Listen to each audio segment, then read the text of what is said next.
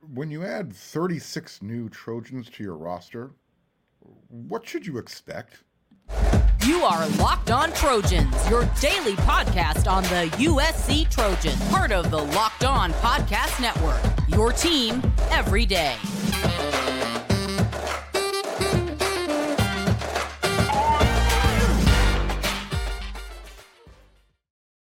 Fight on, everyone. I'm your host, Mark Hulkin, and thank you for making Locked on USC your first listen every day. Whether you're watching me on YouTube or wherever you like to download your podcast, we are free. I appreciate your support. Thank you so much for watching. To become a, a subscriber, it's really easy. If you're watching on YouTube, just hit the red subscribe button. You like the episode, hit the thumbs up. Both of those mean a whole heck of a lot to the show. Thank you so very much. All right, so you should probably know by now, all of you loyal everyday listeners, that I'm not a big fan of the word expect or expectation. I prefer to use anticipation. Uh, as I mentioned, when you expect something and you don't get it, um, just a, kind of a bigger letdown. So don't set yourself up for a fall, is the way I look at it. So this year, there are, as I mentioned at the very top, 36 new Trojans added to the USC football roster. Out of those 36, 22 are high school freshmen. It's a lot of newcomers. So I'm going to focus on the high school kids or the high school recruits for this episode of Locked on USC. Tomorrow, I will focus on the 14 portal transfers and what we should anticipate from each of those guys. So again, today it's all about the freshmen. And let's just get this out of the way. Not all of them are going to be playing in 2023. Just fact. Um, there's just certain guys are slotted for redshirt years. Uh, and I, I, think everybody knows that's probably. Um, if you're looking at one p- particular position group, always look at the offensive line room. You rarely rarely do you want to force guys uh, into roles they're not ready for out of high school, and offensive line is one of those roles. just they're just rarely they're they're they're just not ready most of the time coming out of high school. There's a handful, and USC has actually has one this year. Uh, but the most prudent thing is to let them just add weight, get stronger, look forward to them a year after they arrive. Um, so what I'm going to do is I'm going to focus on the guys um, who I anticipate will play in more than four games in 2023. In other words, they will not redshirt. Let's just start off at the top. Zachariah Branch, wide receiver. He's going to play, and he's going to play a lot uh, on special teams and on offense. So I guess would it be wrong to, and I'm using finger quotes to expect or anticipate a special teams touchdown from this very special young man?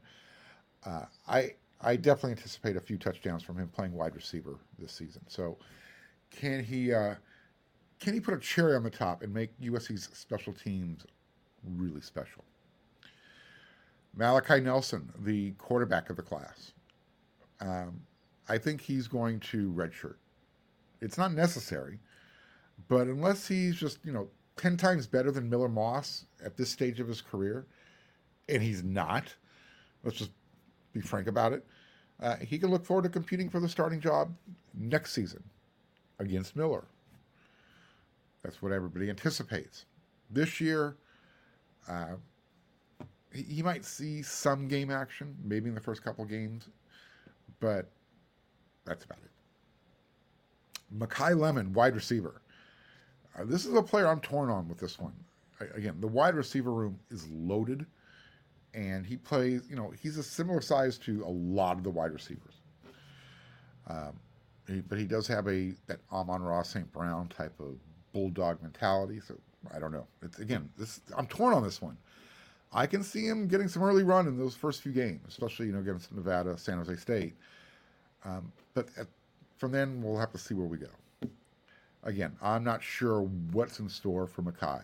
I, That one's if Makai shows the coaches that he that he deserves to be on the field, they'll put him out there. Uh, Tackett Curtis, he, he's going to play on defenses, and I think eventually he's going to be in that too deep. Uh, and I would not be surprised um, if he's possibly even starting by the end of the season. But he's got a long way to go. We saw what he looked like in the spring game, but we know what he's capable of doing. Running back, Quinten Joyner. I know the staff loves him. I mean, loves him a lot. But Austin Jones, Marshawn Lloyd, Darwin Barlow, Raleek Brown. Look, Lincoln Lincoln Riley, he's talked about moving Raleek into the slot a little bit more this season. So we'll see.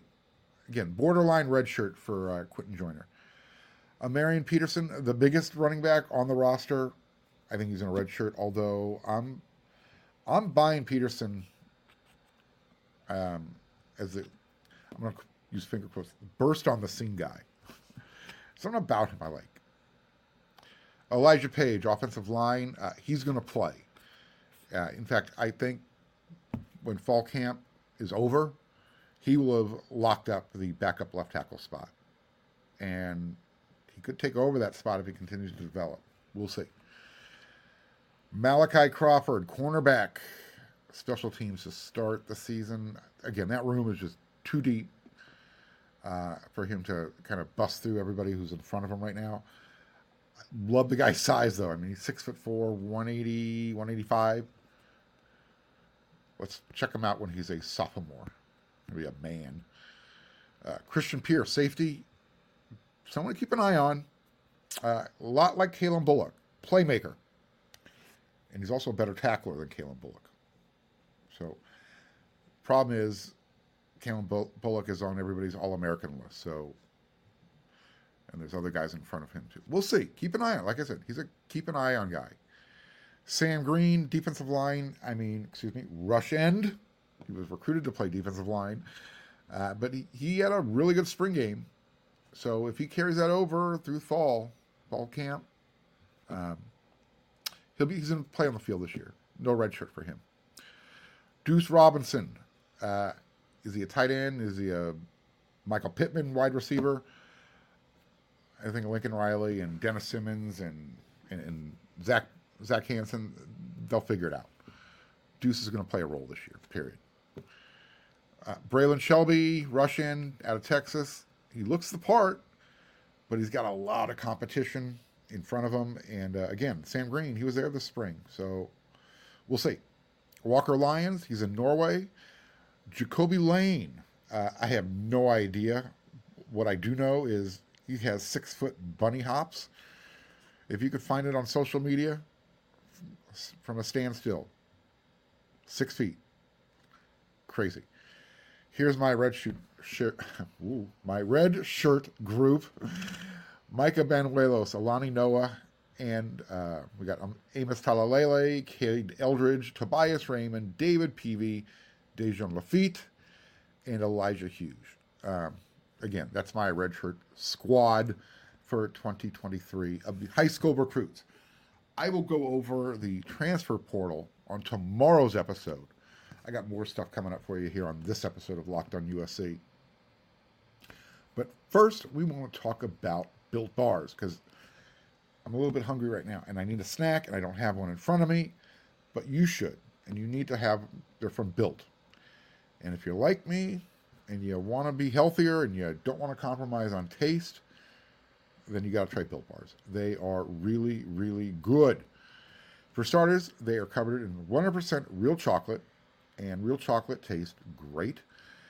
And they have these really good flavors. They have something called churro and peanut butter brownie, cookies and cream. Who doesn't like cookies and cream? And what's even better, as I mentioned, they're healthy for you. Only 130 calories, only 4 grams of sugar, but you're going to get 17 grams of protein and you don't have to order them online. If you're near Sam's Club, if you're near Walmart, you're in luck. Check this out. Head to your nearest Walmart. Go to the pharmacy section, and then you can grab yourself a four box, four bar box of their cookies and cream. They have their double chocolate bar, and they have a thing called a coconut puff. And if you're near Sam's Club, they have a 13 bar box of their brownie batter puff and their churro puff. Let me know what you think, and then you can thank me later.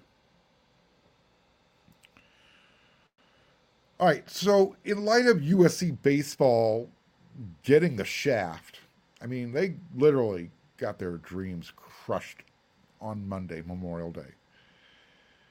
It got me thinking how can I inflict some emotional pain? Uh, to this day, I'm going to talk about baseball a little bit. Don't worry about it. But I'm going to use that as the primer here. To this day, there is still a piece of my heart right here uh, that still feels that loss to Texas in the uh, in the Rose Bowl and that opportunity to three-peat for the national championship. So I have to wonder if I still feel that that pain. I have to wonder how Notre Dame fan felt after the Bush push. Look, I know it made Charlie Weis get all snot nosed. If you've seen uh, any of the video or any pictures, uh, you know what I'm talking about. Old Charlie Snot Nose Weis. Uh, and since I did guarantee a Trojan victory this year in South Bend, and that'll be for the first time since 2011. Here's where I'm coming from. If USC can't just blow out the Leprechauns by 31 points, what are some of the best ways to leave the most pain on the Domer players and their fans' faces? I have a few ideas. Tell me what you think. How about Caleb Williams with a Hail Mary touchdown pass? Game winner with touchdown Jesus in the background. Could you imagine? You've already dealt with the Bush push. And to have a Hail Mary. I don't know what is what what constitutes a Hail Mary? Anything what from midfield or beyond yeah. That would hurt. That would crush the Golden Dome. It would implode. I'm all for it. All right. Let's give a shout out to Korey Foreman. If he can crush UCLA's hope, why not go for the daily double and do it to Notre Dame in South Bend? If it's a close game, like I said. And Notre Dame's driving. They have an opportunity to set themselves up for the winning score. Why not? And this time, Corey, let's run it back for a touchdown. Let's spike it. Not really. We don't need a 15 yard penalty. But when I say let's spike it, get the pick, take it back for six points. That's a spike. that would uh that would silence South Bend. Speaking of, and I said, you know, go for the daily double. Frank Jordan, USC place kicker from back in the 70s. He's one of the few who can go to, will go down in history saying, "I have a game-winning field goal against UCLA and Notre Dame." It's not often that a field goal wins this this game, this particular particular rivalry game. Very rarely does it come down to a field goal kick. So, would a Denis Lynch 50 yarder with three seconds or less on the clock be a fitting way to leave South Bend? I know Denis gets a lot of grief, but he kind of looks like a. He's not the biggest guy. He's got red hair. He could pass for an Irish guy. Denis Lynch, the name. Sounds Irish. I got to imagine that if that happened, if he pulled a Matt Boermeester, you know, running off the field with a winning kick in the Rose Bowl type of event, Trojan fans on that train ride back to Chicago, that train ride would be pretty drunk. If I could get on the train, I would join you. I got to work after that game. But I can guarantee you the ride back to Chicago after the game will be fun. Whatever time you leave the stadium. And the last time USC played a team affiliated that had a that had green kind of affiliated with them, USC gave up a safety and a 99% probability chance of winning the game. Yeah, I'm reflecting back to the Cotton Bowl against the Tulane Green Wave. That safety, yeah, we know what happened. So, how about an Irish mulligan? This time, USC is backed up against its own goal line. And Caleb Williams hands the ball off to Marshawn Lloyd, who just happens to run 99 yards for a touchdown. I have a feeling um, that would that would be a highlight clip forever. Yeah, that might be the way I'm leaning right now. All these all these suggestions make me feel a lot better than what I was feeling when I found out USC baseball didn't make the NCAA tournament. But seeing a USC running back run 99 yards for a touchdown in South Bend, yeah, I could live with that. So, why am I channeling my inner Satan? Why, why you saying, Mark, it's Memorial Day? Why are you all acting like this? Well, because USC wasn't even considered one of the first four teams out going into the uh, Monday's selection for the Uh, NCAA baseball tournament. In fact, the Trojans were projected to be a few spots inside that cut line.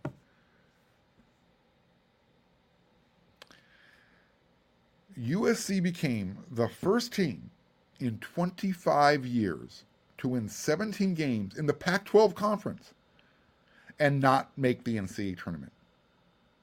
Remember, USC is a 12 time national champion.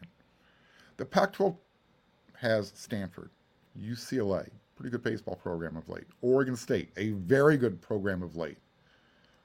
Oregon, they like to hang around, they like to think they're a great program. You get the Arizona schools, Arizona State, Arizona, two really good baseball programs. Anyways, my point being, the Pac 12 is one of the most competitive conferences, top to bottom, in the country. And for some reason, USC got left out. It makes no sense. He's, look, I'm not going to rant too hard about this because I haven't followed the baseball program and I don't want to sound like a hypocrite. With that said, this is kind of an injustice here. I've been reading up enough to know that uh, everyone feels that USC got hosed. It was like they got they got eliminated on a called strike three, and the ball was like four feet off the plate, right? Three feet. I mean, Andy Stankiewicz, the baseball coach that Mike Bohn hired, took over a squad that went eight and twenty-two last season. This year they won 17 games in conference. It makes no sense. So that's why I'm a little surly today. And that's why I felt like, all right, how can I uh, get this off me? How can you beat Notre Dame? And how can you inflict pain at the same time? I want Notre Dame to feel the same type of emotional pain that USC baseball players are feeling today and are going to have to live with through the summer until next season. And I got to ask this question. Give me some feedback on this one. Last thing I'm going to say about the baseball uh, program and how they got jobbed. As everyone knows, USC is without an athletic director right now. They have an administrator, Dr. Kwok, who's running the program, while uh, USC gets all of their ducks in a row, figuring out who's going to take over the uh, athletic department. So, without an athletic director in place, who was talking up USC leading up to the selection? Who in the Pac 12 was fighting for USC? Who in the Pac 12 wanted to fight for USC, knowing that they, uh, they're leaving the Pac 12 high and dry going off to the big conference? Maybe USC baseball will be the, one of the bigger beneficiaries when they move to the big. We'll see. If you think the West Coast gets a little bit of disrespect, if you don't believe me, go check out the regionals. Go check out the locations. Stanford and everything else, and I mean everything else, is east of the Mississippi. Unbelievable.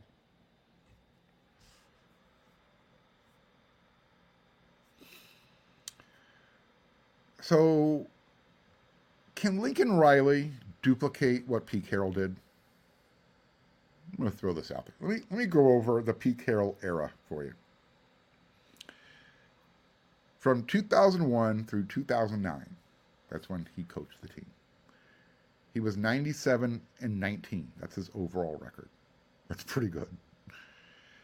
He had a 25 and 1 record in the month of November. You know what that one loss was? 13 to 9. That's all I'm going to say. He had a 62 and 14 conference record during that time span. Out of those 14 losses, three happened in his first season, four happened in his last season. USC finished 9 and 4 in 2009. 5 and 4 in conference.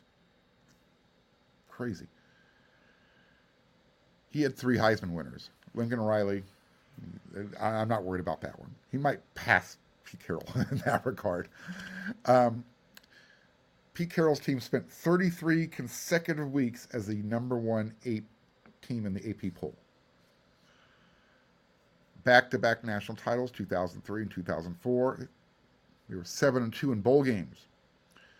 Lost the first one against Utah. Las Vegas Bowl, I was there. Um, yeah, I've talked about in the past. And they lost, we know, I mentioned the game against Vince Young. And he was down, sorry. He was also 4 and 1 in the Rose Bowl, 2 and 0 in the Orange Bowl. And between 2002 and 2008, USC finished ranked in the top four. They had 15 consensus All Americans, and he won 83, 83.5% of his games, which is good for six all time percentage wise. Oh, he was 14 and 2 combined all time versus Notre Dame and UCLA. That 2018 that didn't even get to play for championship with one loss. Oh, oh, what did they do? Their defense gave up an average of nine points per game. That was another highway robbery season. Oh, and they won 34 games in a row between at one point. So, can Lincoln Riley duplicate what Pete Carroll did? No. And only because USC or any team will never win 34 games in a row. Not in today's era. It's just too hard. Um, and don't forget, USC is moving to the big, and the college football is moving into the super conference era. So, if anybody wins 34 games in a row, um, I hope to see it because, man, that's going to be a that's going to be a tough mount, a tough mountain to climb. You also have to wonder how would Pete have done during the playoff era? I talked about that 2018. How many championships would USC have won between 2002 and 2008 had the playoffs been around? Think about that top four where USC was. You know, you take away the, the 34 game win streak, uh, I think everything else is on the table. It's possible. You just got to stick around. So we'll see. All right. That's another episode of Locked On USC in the books. Hope you enjoyed it. Locked On USC comes at you five times a week, even during the off season while everybody else is taking a break. We don't. And when you're done making Locked On USC your first listen, head on over to wearesc.com. Recruiting stuff is really starting to pick up. I will have a recruiting update on tomorrow's episode, as well as we're going to talk about the transfer portal guys and what each of those players, what we should anticipate from them. So until then, everyone, you know what to do.